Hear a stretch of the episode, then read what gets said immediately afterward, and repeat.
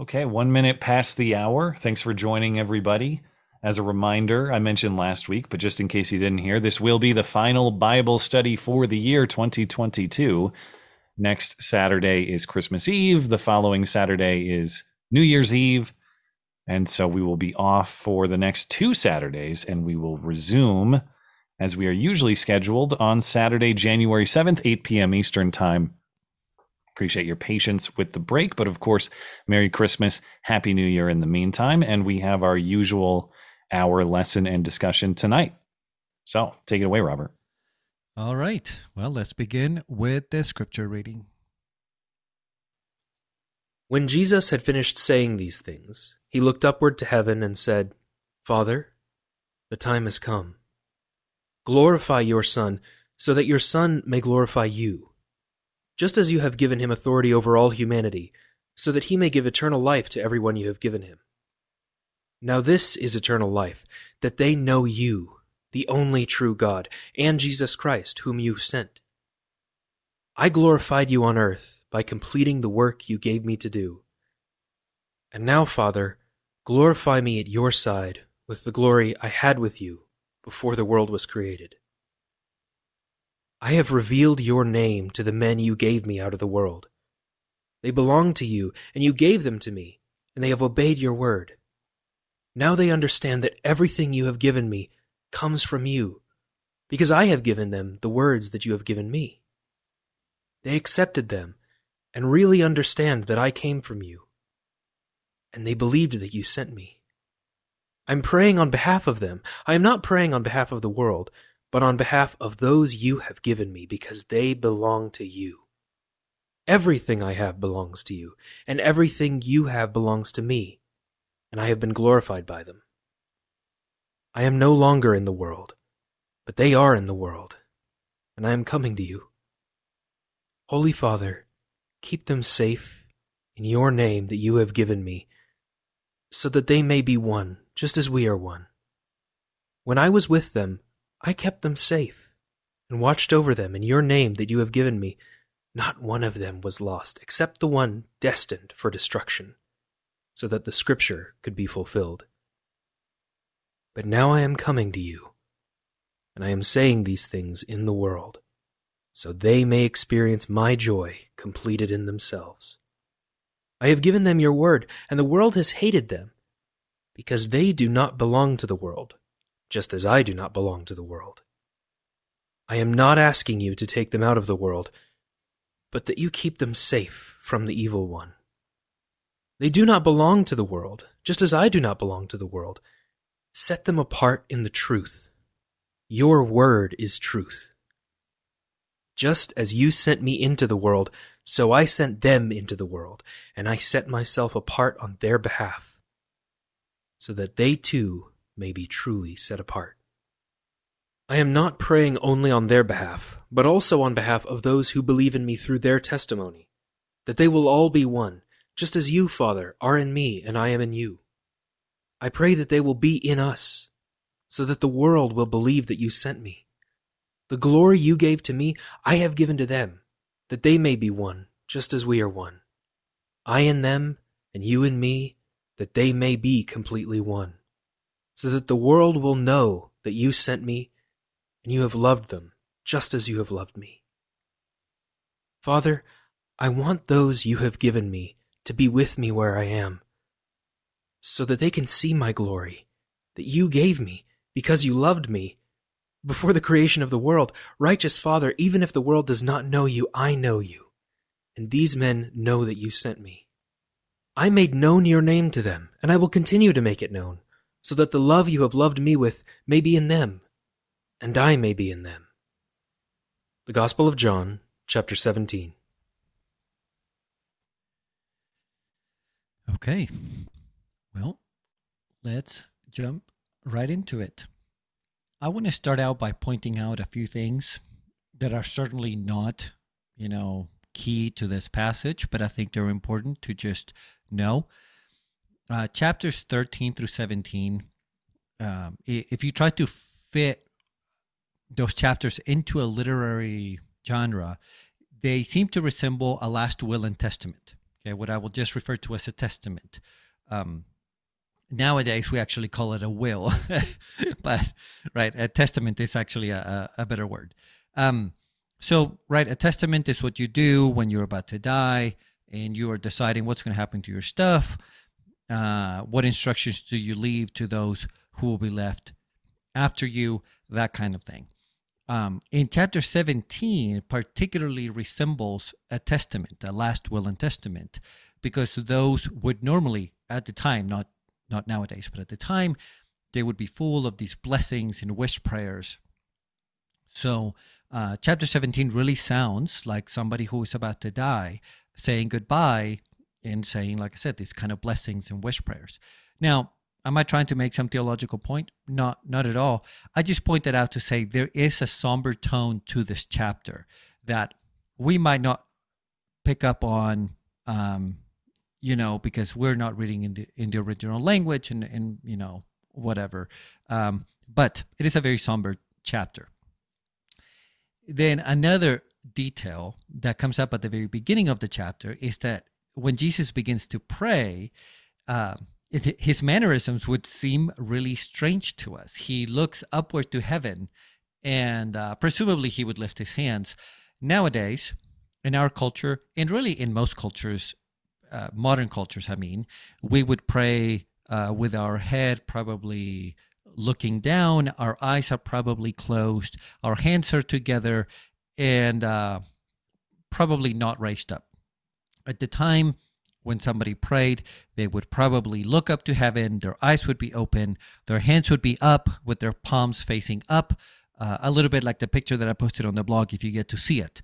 Um, in a lot of the art that we see of Jesus praying, uh, we we always see him kneeling down with his hands together, you know, eyes closed, looking down, like we would pray today. Well, that's not how they prayed back in the day, or not generally. I'm not saying they never prayed with their face down, but this was the more common style.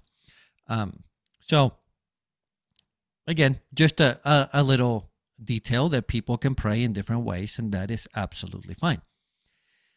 Okay, now jumping more into the meat of this passage. In this prayer, Jesus fulfills multiple roles that come from the Old Testament. Now, this passage that we read is often called the high priestly prayer, alluding, of course, to Jesus fulfilling the role of the high priest. But that's really not the only role, and perhaps not even the main one. This prayer most resembles a patriarchal a patriarchal blessing. Okay, remember that the Israelites had a patriarchal society, so they would be like the the oldest male in the family would be the leader, and he would make all the big decisions. And as he died, he would tell the family, you know, hey, do this, do that, and so forth. Um, well, one of the great patriarchs is Moses, right? Moses has a similar, not identical by any means, but a similar prayer uh, to what Jesus is praying here. Right after the golden calf incident, and I know that calling it an incident is quite an understatement. Um, and, you know, if you're not familiar, Moses is up on the mountain. He's receiving the words of God. He's actually getting the Ten Commandments, but he takes too long.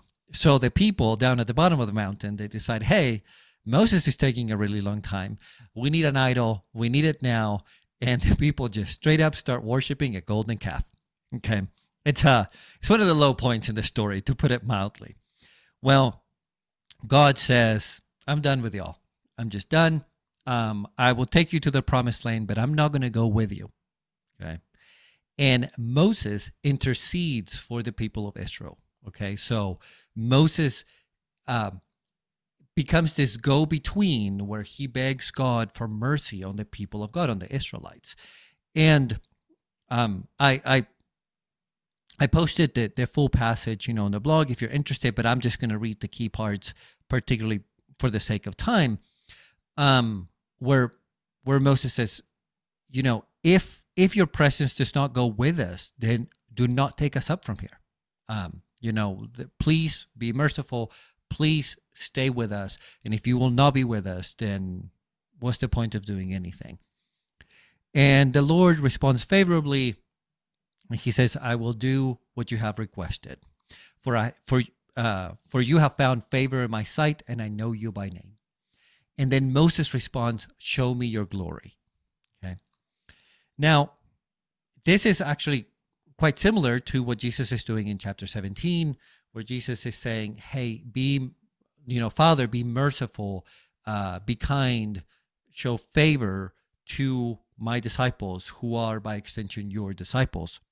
And then through our unity show them my glory which is your glory right? There there everything kind of runs together in this chapter because of this theme of unity.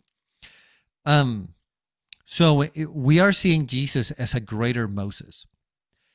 Then um jesus is also taking the role of the high priest of like like i mentioned normally this passage would be known as the high priestly prayer so, um, and I, we are by no means just making an inference here that Jesus occupies the office or fulfills the role of the high priest. This is made uh, this is made explicit in Scripture, particularly in the book of Hebrews. Uh, like you could look at Hebrews chapter two. Um, now, for this to really click with us, I think we need to understand a little bit more about the role of the high priest. And I am going to get, by the way, to the text in chapter 17, but this is really important background if we want to really grasp the meaning of what's going on. The, as you guys might remember in the Old Testament, there was a sacrificial system, and and these sacrifices were meant to atone for the sins of the people, and a, and really a, a number of other things. There were sacrifices for more than just atonement, but once a year, the high priest, and he was like the boss of all the other priests, he would go into the Holy of Holies, which was, it was a part of the temple that only he could go into, nobody else, and just on the one day of the year. And he would make a sacrifice to atone for the sins of the people and himself. Okay. Now, uh, this this guy had to be quote unquote perfect in the sense that he could have no blemish. He could have actually no physical blemish, but of course he was not perfect morally, which is why he also had to make atonement for himself. And he had uh, th- the role also of communicating the will of God to the people. Okay, uh, we see this in a few places in the Old Testament, and in in John chapter eleven, we also see a reference to the high priest as having a prophetic voice. So the high priest is the go between the people and God. Okay. It is it is the high priest who mediates between the two, trying to seek the favor of God towards the people. Um for example, I'm going to read the short prayer. This is the prayer that God tells the high priest to pray. It is the following. It says, "The Lord bless you and protect you." So again, imagine the high priest telling the people, the Lord bless you and protect you. The Lord make his face to shine upon you and be gracious to you. The Lord lift up his countenance upon you and give you peace. Okay. Now, that actually sounds stri- strikingly similar to what Jesus is praying for in chapter 17. And finally, um, who else interceded for the people? Who else had this inter- intercessory role? And that would be the prophets. Now, with the prophets, um, there's there's kind of a looser analogy going on here. The prophets generally had the job of receiving the word of God and telling the people the truth, which Jesus certainly did that, not only in word but in deed. Right? Jesus said, "Hey, I'm a, I'm not just telling you about God. I am God, and so I reveal His full glory, like His full person." Um, so certainly Jesus is fulfilling the role of the prophets in that sense. But also when the prophets when the prophets would receive really bad news, right? Because God would tell a prophet, for example, Amos, hey, I'm going to do this terrible thing to the Israelites. The prophets would sometimes respond, oh no, please relent. Please do not do this. And the Lord sometimes would relent. Um, the probably the the most clear example of this is in Amos uh, chapter 7, verses 1 through 6. And I'll paraphrase here, but the Lord tells Amos, I'm going to consume all the crops, all their crops. I'm going to send locusts and, and I will devastate them. And Amos says, Sovereign Lord, forgive Israel. How can Jacob, the Israelites, survive this? Um, and so the Lord decides not to do this. Well, do we see some of this in chapter 17? Well, of course, Jesus knows that the world will hate his people, you know, his followers. And so Jesus will also take up this role and say, Lord, relent, Lord, protect them. Okay. Um, now, again, you may think this background is unnecessary, and, and perhaps it is. I mean, you can totally read chapter 17 and not think about this. But um, it's important for us to see that Jesus here is taking this leadership role that kind of encompasses everything the, the role of the patriarch, the role of the prophet, the role of the high priest. And as he takes on all of these roles, he's also getting ready to depart.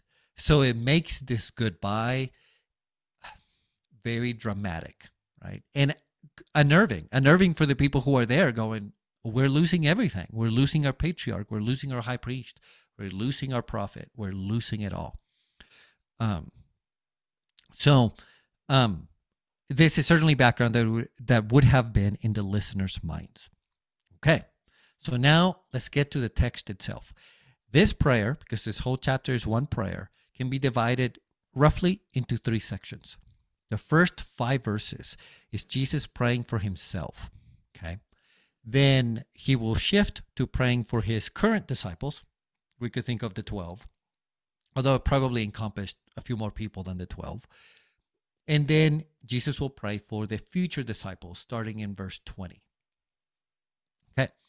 So we see very strongly this theme of mutual glorification, right? Where Jesus says, Glorify me that I may glorify you.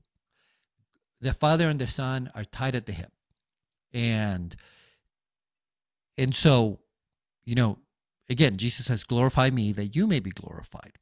We have seen this all throughout the Gospel of John. You might actually remember in chapter 12 um, when Jesus uses the metaphor of a kernel of wheat. So he says, The time has come for the Son of Man to be glorified. I tell you the solemn truth. Unless a kernel of wheat falls into the ground and dies, it remains by itself alone. But if it dies, it produces much grain. And then it goes on and on and on. And it says, Father, deliver, or sorry, he says, And what should I say? Father, deliver me from this hour? No, but for this very reason I have come to this hour. Father, glorify your name right? So notice that passage started with the time has come for the Son of Man to be glorified, Jesus, and it ends with Father, glorify your name. These two things are inextricably inextricably connected. Um, this was also a common theme in the Old Testament where uh, God would glorify himself by glorifying Israel, okay, by honoring Israel.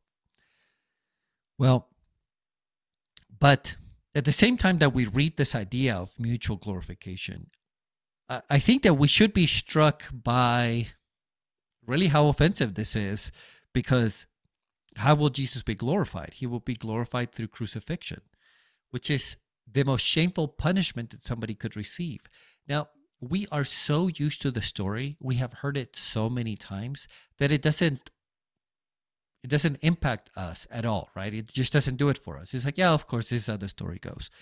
Um, but that is a real shame because it should be quite powerful to us when we see Jesus going, Father, glorify me. But what Jesus is meaning by that is, Father, let them crucify me. It, it really is, again, quite a shocking thing. Um, I, I'm going to read a quote here by Tom Holland. Now, I mean Tom Holland, the historian, not Spider Man. Okay uh, I I'm not gonna reduce myself to movie quotes. Actually, I shouldn't say that. I might in the future. But at any rate, um, he this is a quote from Tom Holland. He says, "We preach Christ."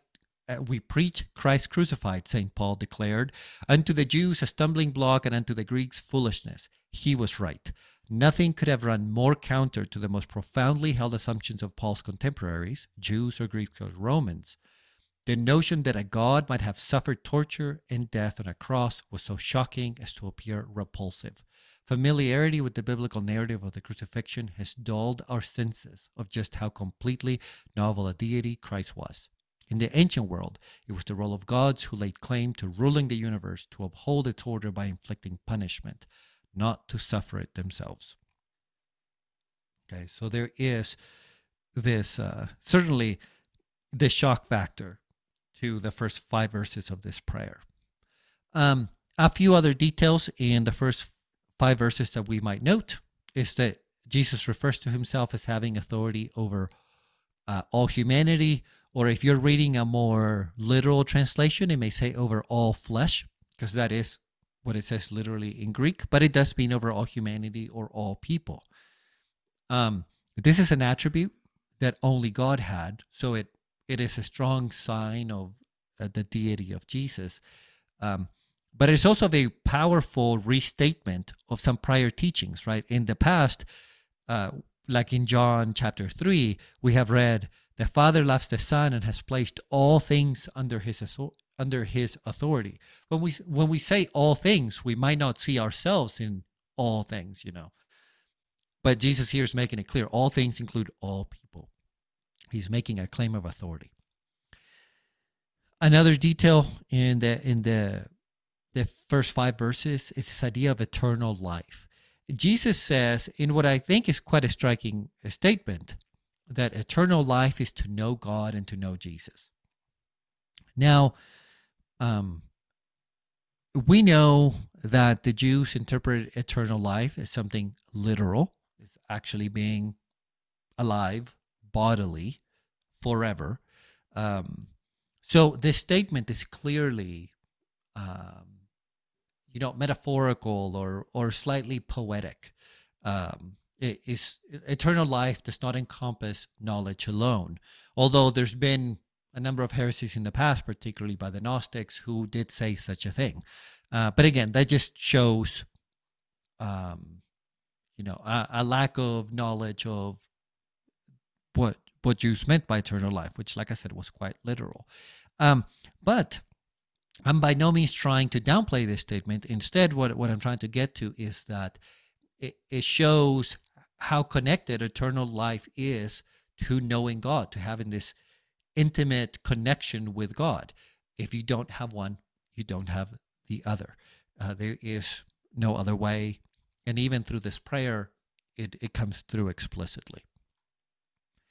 Then in verse 6, Jesus switches gears a little bit and he starts praying for his current disciples. Again, when I say current disciples, you could think of the 12, but um, Jesus had other followers already at that time, right? And, and I don't think there's any reason to think that the prayer is limited. Although in, in one part of the blog, I do refer to 12 disciples, perhaps I, I shouldn't have. But at any rate, um, the, that section of the prayer begins by a statement that the uh, the disciples they belong to God, right?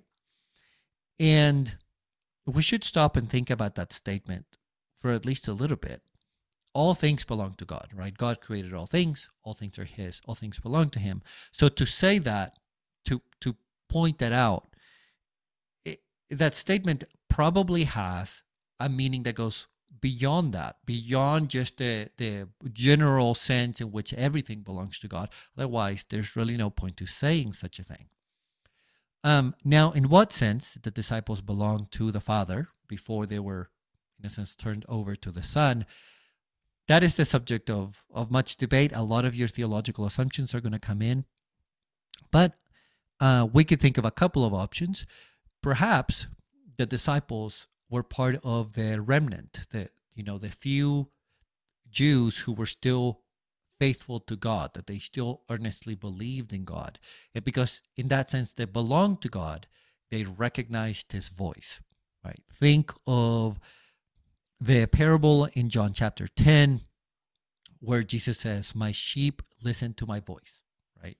And if you guys remember that session uh, that very much makes sense. The sheep of a shepherd would get used to him and would know him and would follow his instructions, right? And so perhaps the disciples were already the sheep of God. They were faithful believers. So when Jesus came, they recognized him. Um, or perhaps there was really nothing special about the disciples in any way, shape, or form, not even earnest faith. And these are just the people that God chose to put in the right place in the right time so that they would hear the words of Jesus and follow him. Um, and that's that. Just other options you could consider. Um, but at any rate, I, I wanted to to bring that up. Um, and in by this point in the story, in chapter 17, Jesus does make clear these disciples you have given me, they have come to believe, right? They believe that I am who I say I am. They believe that my words come from you and that they are true, right? In the text, the exact quote is they accepted them, meaning they accepted my words. Um, the the part of this is a little bit shocking is that although the disciples have come to believe in Jesus, they've come to believe in his words, they will still desert him here in just a chapter or so in the story. I mean, um, so that, you know, that's what's going on there. And I'm sorry if today my my lesson plan seems a bit dis, you know disorganized, but this prayer has like a lot of little things, so I'm I'm jumping from one thing to the next to the next. Um, so, uh, but stick with me, and, and we're about to get into some some bigger themes. Then Jesus prays for their for their safety as he says, "Father, I am leaving, and I am I am effectively returning them to your custody." Right? Um, he says, "While I was on earth, I kept them safe, I kept them well, but I am leaving. So, Father, please you do that. And of course, I'm paraphrasing. Now, um, what is this safety really about? And I'm sure that I'm going to get into a little bit of hot water here, uh, but I'm gonna I'm gonna go for it, and then you know at the end of the session, you guys can can totally come after me. That's always fair game. Um, certainly we have seen a theme of persecution in the prior chapters and it is alluded to in this chapter particularly in verse 14 okay? So clearly to some extent the safety that jesus is praying for is a uh, very like real physical safety i suppose is what i mean by that. Um but what are the what are the situations that jesus is bringing up right? He says things like uh you know keep them safe so that they may be one just as we are one, right? Keep them safe so that they may stay united. As opposed to what? As opposed as opposed to the one who was lost, right? Who was destined for destruction. Um, or he says, you know, keep them safe, set them apart in the truth. In the chapter, there's allusion after allusion after allusion to keeping them in the faith, keeping them in the church, keeping them as part of the group, um, right? And and so I think, and I'm not saying that this is the exclusive focus of the passage, but it certainly is a big focus of it. Is Jesus saying, keep them in the faith, keep them from apostasy, um, and that to me that that that is actually uh, it, it, makes this even more dramatic than than only thinking of physical safety, which again is also a part of this passage. I'm not saying that it isn't, but if you also add this danger of leaving the faith, of falling away, then oh my goodness, the the you know the the dangers have escalated. We see this theme in the letters of John as well. Okay, uh, I'm going to read one passage from First John Children, it is the last hour, and just as you heard that the Antichrist is coming, so now many Antichrists have appeared. We know from this that it is the last hour. They went out from us, but they did not really belong to us. And then it goes on, right? John here is explicitly talking about these antichrists, these people who were with them and left them. Okay. Um, so the, this is a concern in the community of John. It's something that from his writings happened often. How often, of course, I have no way of knowing, but at least often enough that he wrote about it. Um, so there is this huge danger that the opposition of the world, that the work of the devil will make them fall away. And Jesus is saying, keep them safe, keep them united, keep them in the truth. it really is quite powerful. And and if we believe that, you know, if we believe this stuff, if we believe that God is real and all this stuff, well, then it's quite terrifying as well. How, um, what what the outcome could be. That's what I mean. And then then Jesus goes on to explain look, they are in the world, but they're not of the world.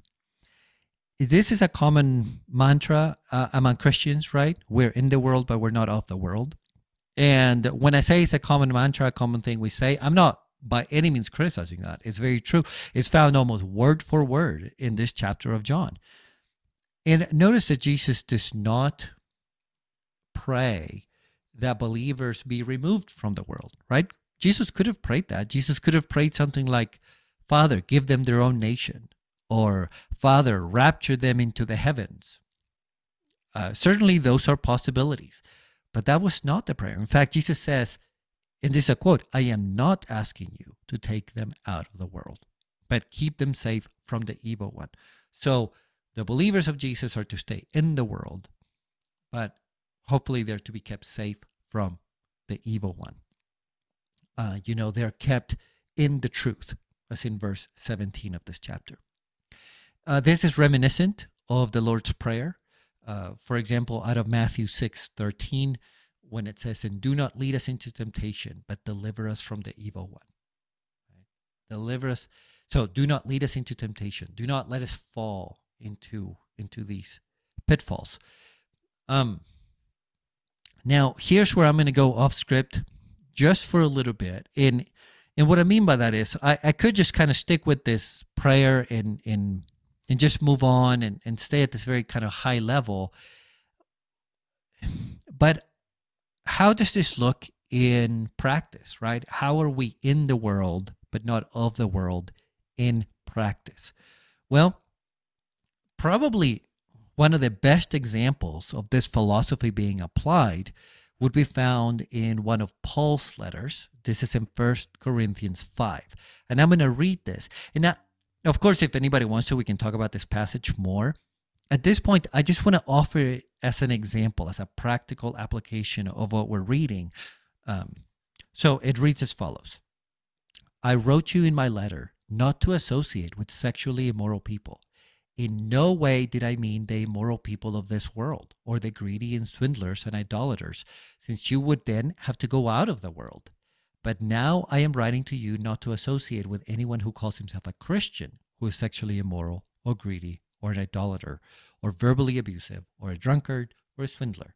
Do not even eat with such a person. For what do I have to do with judging those outside? Are you not to judge those inside? But God will judge those outside. Remove the evil person from among you. Okay. So notice that Paul here is using the exact same theology. Paul is saying, look, you you don't have to separate yourself from the world. And and people in the world are gonna do wild things and bad things and all that. But what is that to us? We have to remain in the world, of course, not engage in those things. Um, and then in that passage, of course, the, the main issue is, you know, uh, if you're going to separate yourself from someone, separate yourself from someone who claims to be in the community and engages in those behaviors. But if they're of the world, hey, that's always going to be the case. As long as you stay in the world, you're going to be near people who engage in all sorts of bad behaviors. Um, so I hope that application, you know, I don't know, helps, drives the point home on, on what Jesus is teaching here or praying about, I ought to say. And finally, um, starting in verse 20, Jesus begins to pray for future disciples. I, I think the first remarkable thing here is th- this assumption that more believers will come from the testimony of the current believers. And and you may think, well, that's not surprising or shocking at all, but I mean, Jesus could have set this up in different ways, uh, right? He could appear to every single person alive or something of the sort. But no, the, the assumption and, and therefore the teaching here is people will come to know Jesus through the testimony of the current believers. That is how this message will proceed forward. And is very much what happened. I mean, you might or might not believe in the Bible, but at least it's an accurate description of what happened. In fact, throughout the Gospel of John, particularly these last four chapters, we see a timeline or um, prediction of events that is very accurate and is quite clear. Jesus will sub- submit to his persecutors and be killed. This sacrifice will glorify himself and God. Uh, Jesus then will be gone from the disciples, quote, for a little while. Then Jesus will appear to them, quote, for a little while.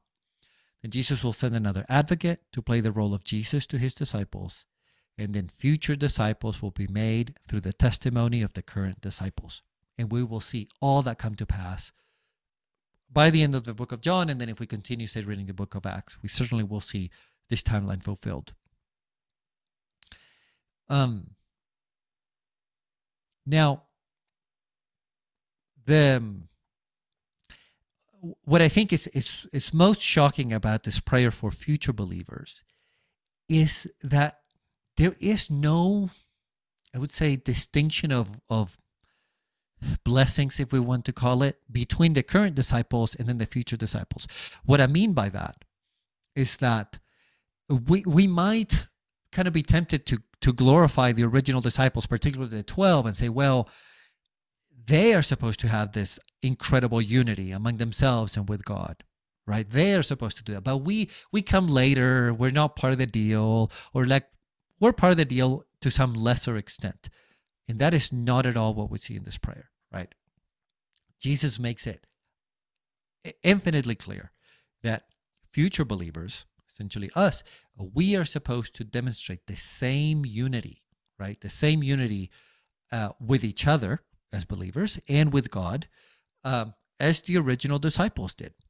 So, sure, we come later, but we are not lesser in the Christian life that we ought to demonstrate. Now, the, the other thing that I think is is uh, remarkable here is how this unity that I am describing, what, what it is supposed to do, um, because in you know in verses back to back, Jesus says future will future believers right they will come to faith through the testimony of current believers. And then, literally next verse, Jesus says, through this unity, uh, people in the, the, the world will believe that God sent Jesus. Another way of saying people will come to believe it is through unity. Now, that should make us stop and think, right? It's like Jesus, you literally just said it is through testimony that will that people will come to believe.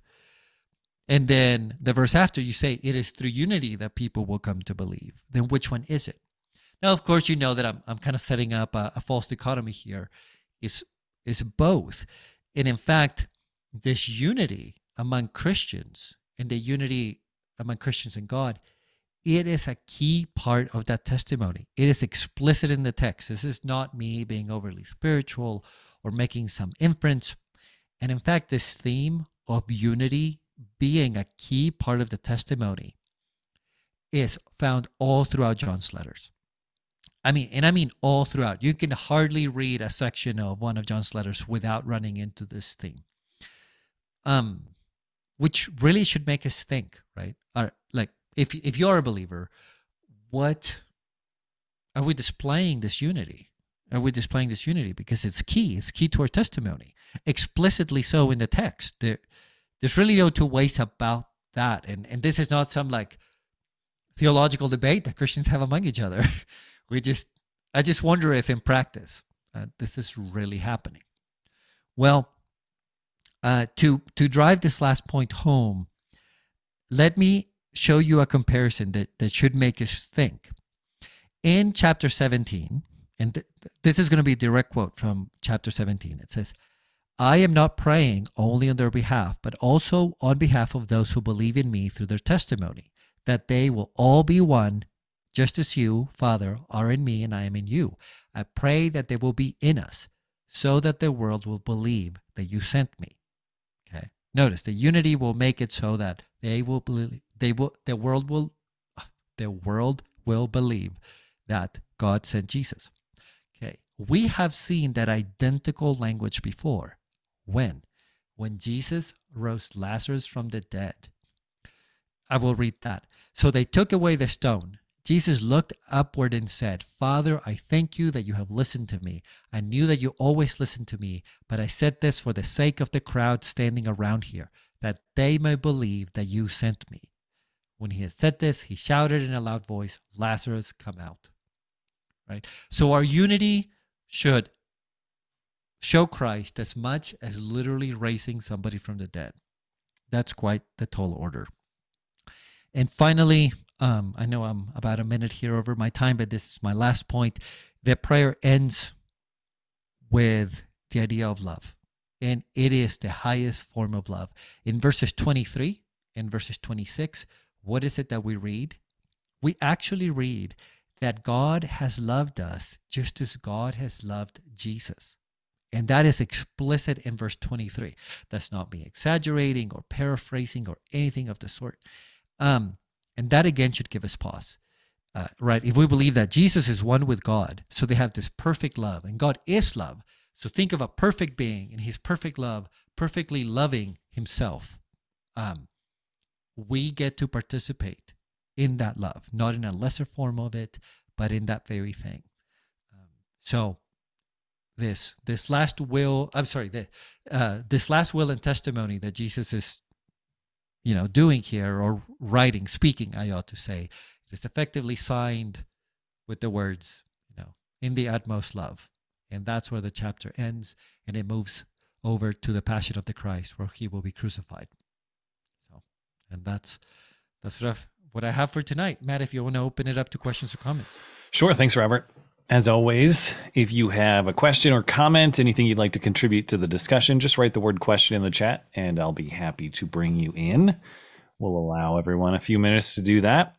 Uh, as we wait, I got uh, what stuck in my mind was this concept of glorification through humiliation, uh, a theme that you identified. And often in this study, uh, we've discussed terms or phrases that don't necessarily mean in the scriptural context what they mean in the modern context or the way that we use them conversationally. Is that the case with the word humiliation here? Or is the modern understanding correct? I guess what gets stuck for me is how could be some how could something be glorifying and humiliating simultaneously? Because humiliation has like a negative embarrassment. They strike me as opposites rather than something that could happen simultaneously. Yeah, I uh this is something that people have written a lot about, often very poetically. It it, it is this moment, right? In it is this event that is at, at the same time the most awful thing that has ever happened and the best thing that has ever happened. And I think mm. that scripture very much embraces that paradox because glory I think the main theme in glory is revelation, meaning showing yourself, showing who you really are. So in this moment, God really displays who He is and His love uh, and His faithfulness to people. But there's also an aspect of honor, right? Because as as God reveals Himself, He ought to be honored by it. People ought to recognize how wonderful and perfect He is. But at the same moment that this is happening, that God is revealing Himself, Jesus is being treated like the worst of criminals, um, and being abused and being shamed, at least in the eyes of the world, right?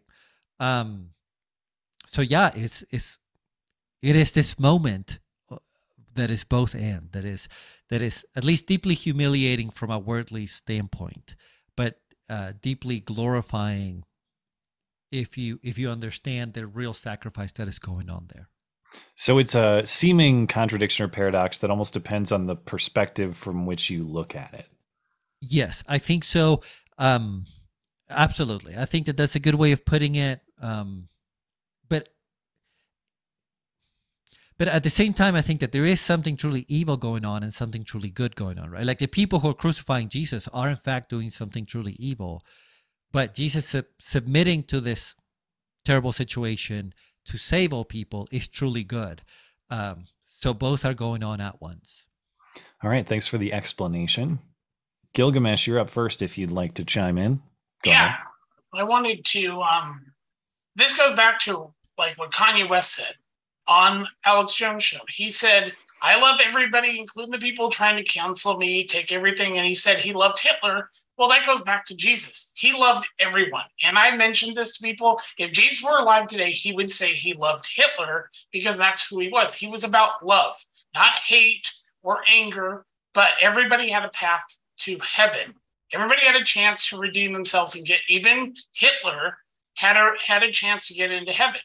And Jesse Lee Peterson pointed this out too that God and Jesus are about love. They're not about anger or hate. And when you mention this, some people go, "Oh, you're there's a special place in hell for you for saying that Jesus would love Hitler too, the same as he loved everyone." And that's why he never hated the Jews for crucified, having him crucified, or the Romans, or a Judas Iscariot, or even told his disciples to forsake him because he didn't want anything happen to them. That's why he said, "Deny, I deny me," because he wanted them to live.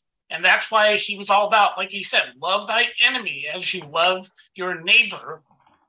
I, you know, the, that, yeah, even the worst person in the world has a chance getting to heaven as long as they repent and they say they have God in their heart and Jesus is their savior, they can get into heaven. There's, you know, that's why they call it, re, you know, the whole idea of, you know, and it's like this whole thing, Merry Christmas. We're celebrating his birth.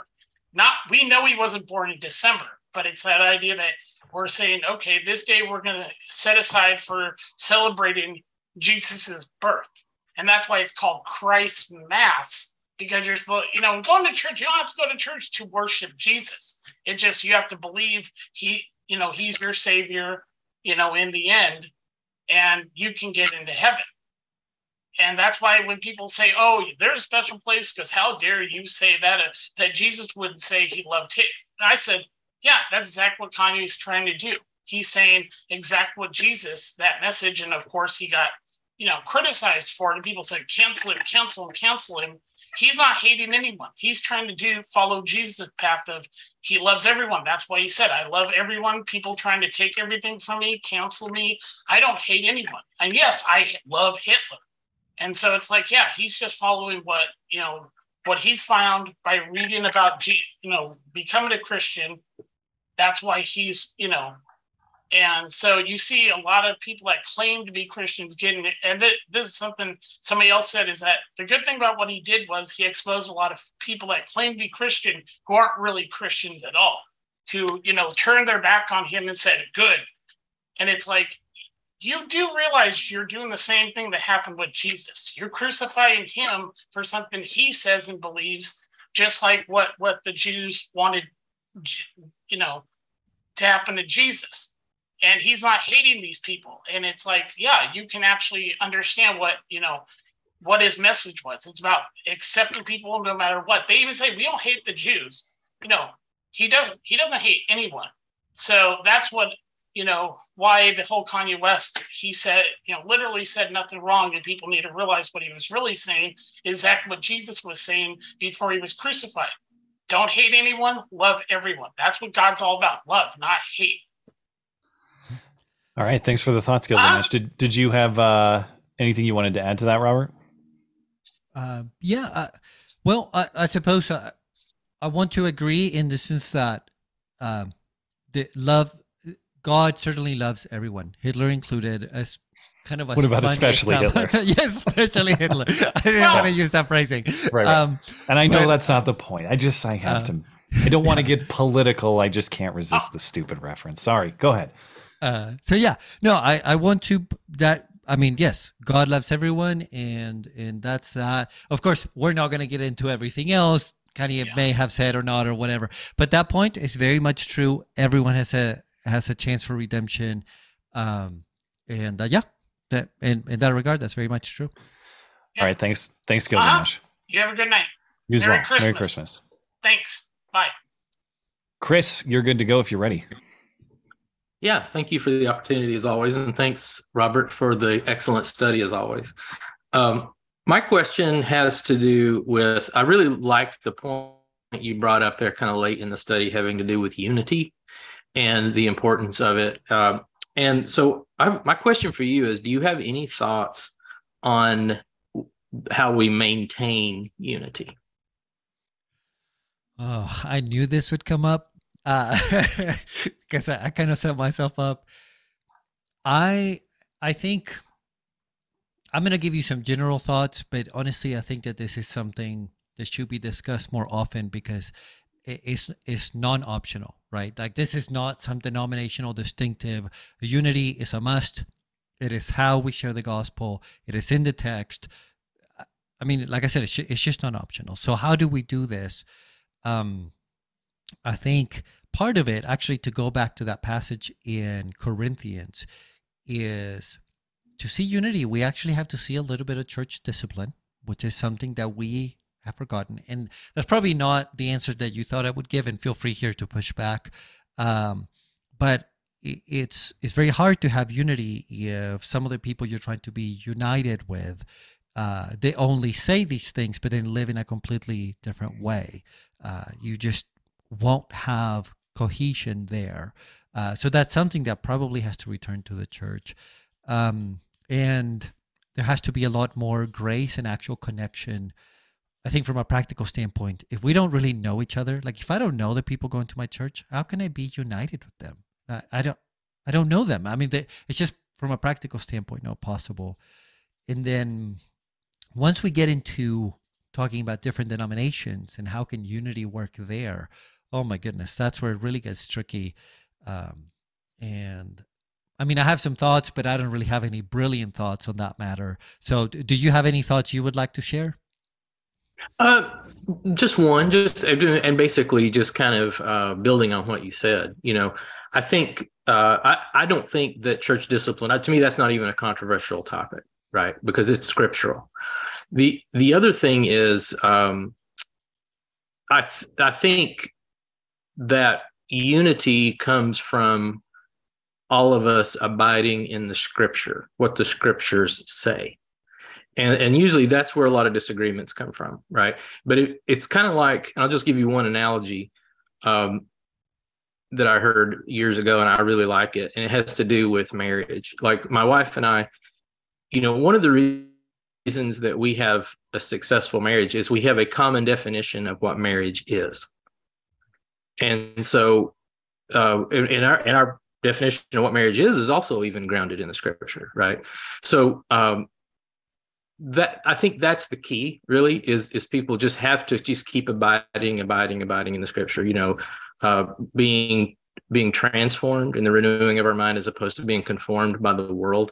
The the world is is trying to pull us out of the truth. There, there's one truth and there's infinitely many lies, right? On, on any topic. So the the the key I think is just keep going back to the scriptures and see what the scriptures say. And, and we and we can discuss just just exactly like you're facilitating here. We can just we can kind of dive in and, and sharpen each other and say well okay what does this really mean right?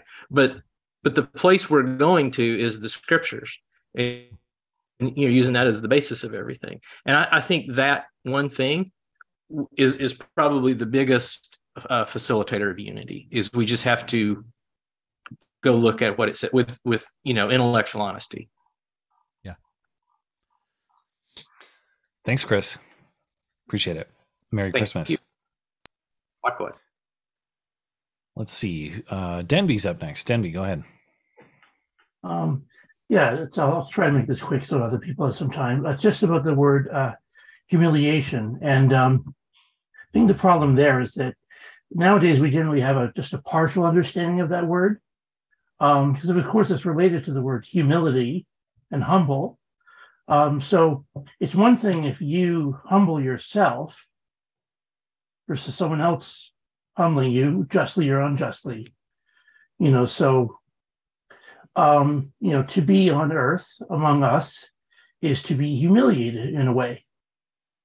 You know, could be in heaven with his father, but he's on earth you know, in the in the dirt and the dust and you know among the people and and so um, yeah, that's just one thing I wanted to add is that we we kind of have a partial understanding of that word now, and we tend to think, of it as a negative thing. Someone was humiliated, but um, you know, uh, you know, it's it's you know, to, if someone is humble, it's a good thing.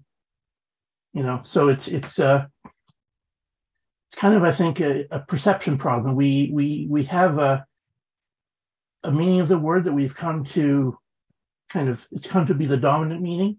I think that's. Uh, I hope that helps. Anyway. Uh, yeah, it's. Uh, I I certainly believe that uh, we as a society lack uh, the value of humility and that we would we would be better to reacquaint ourselves with it certainly i guess what where i also get stuck is the application of that to christ though too because there's mm. well there's certainly value in us reminding ourselves or even reminding each other that we're not that great, that we're not that good, that we have room for improvement, and thus humility is a, a value. Applied to Christ, that seems sort of like a contradiction too. Like, like should he have the same reminder that that we would that that he's not that great or something like that? In that sense, it still seems like a contradiction to me.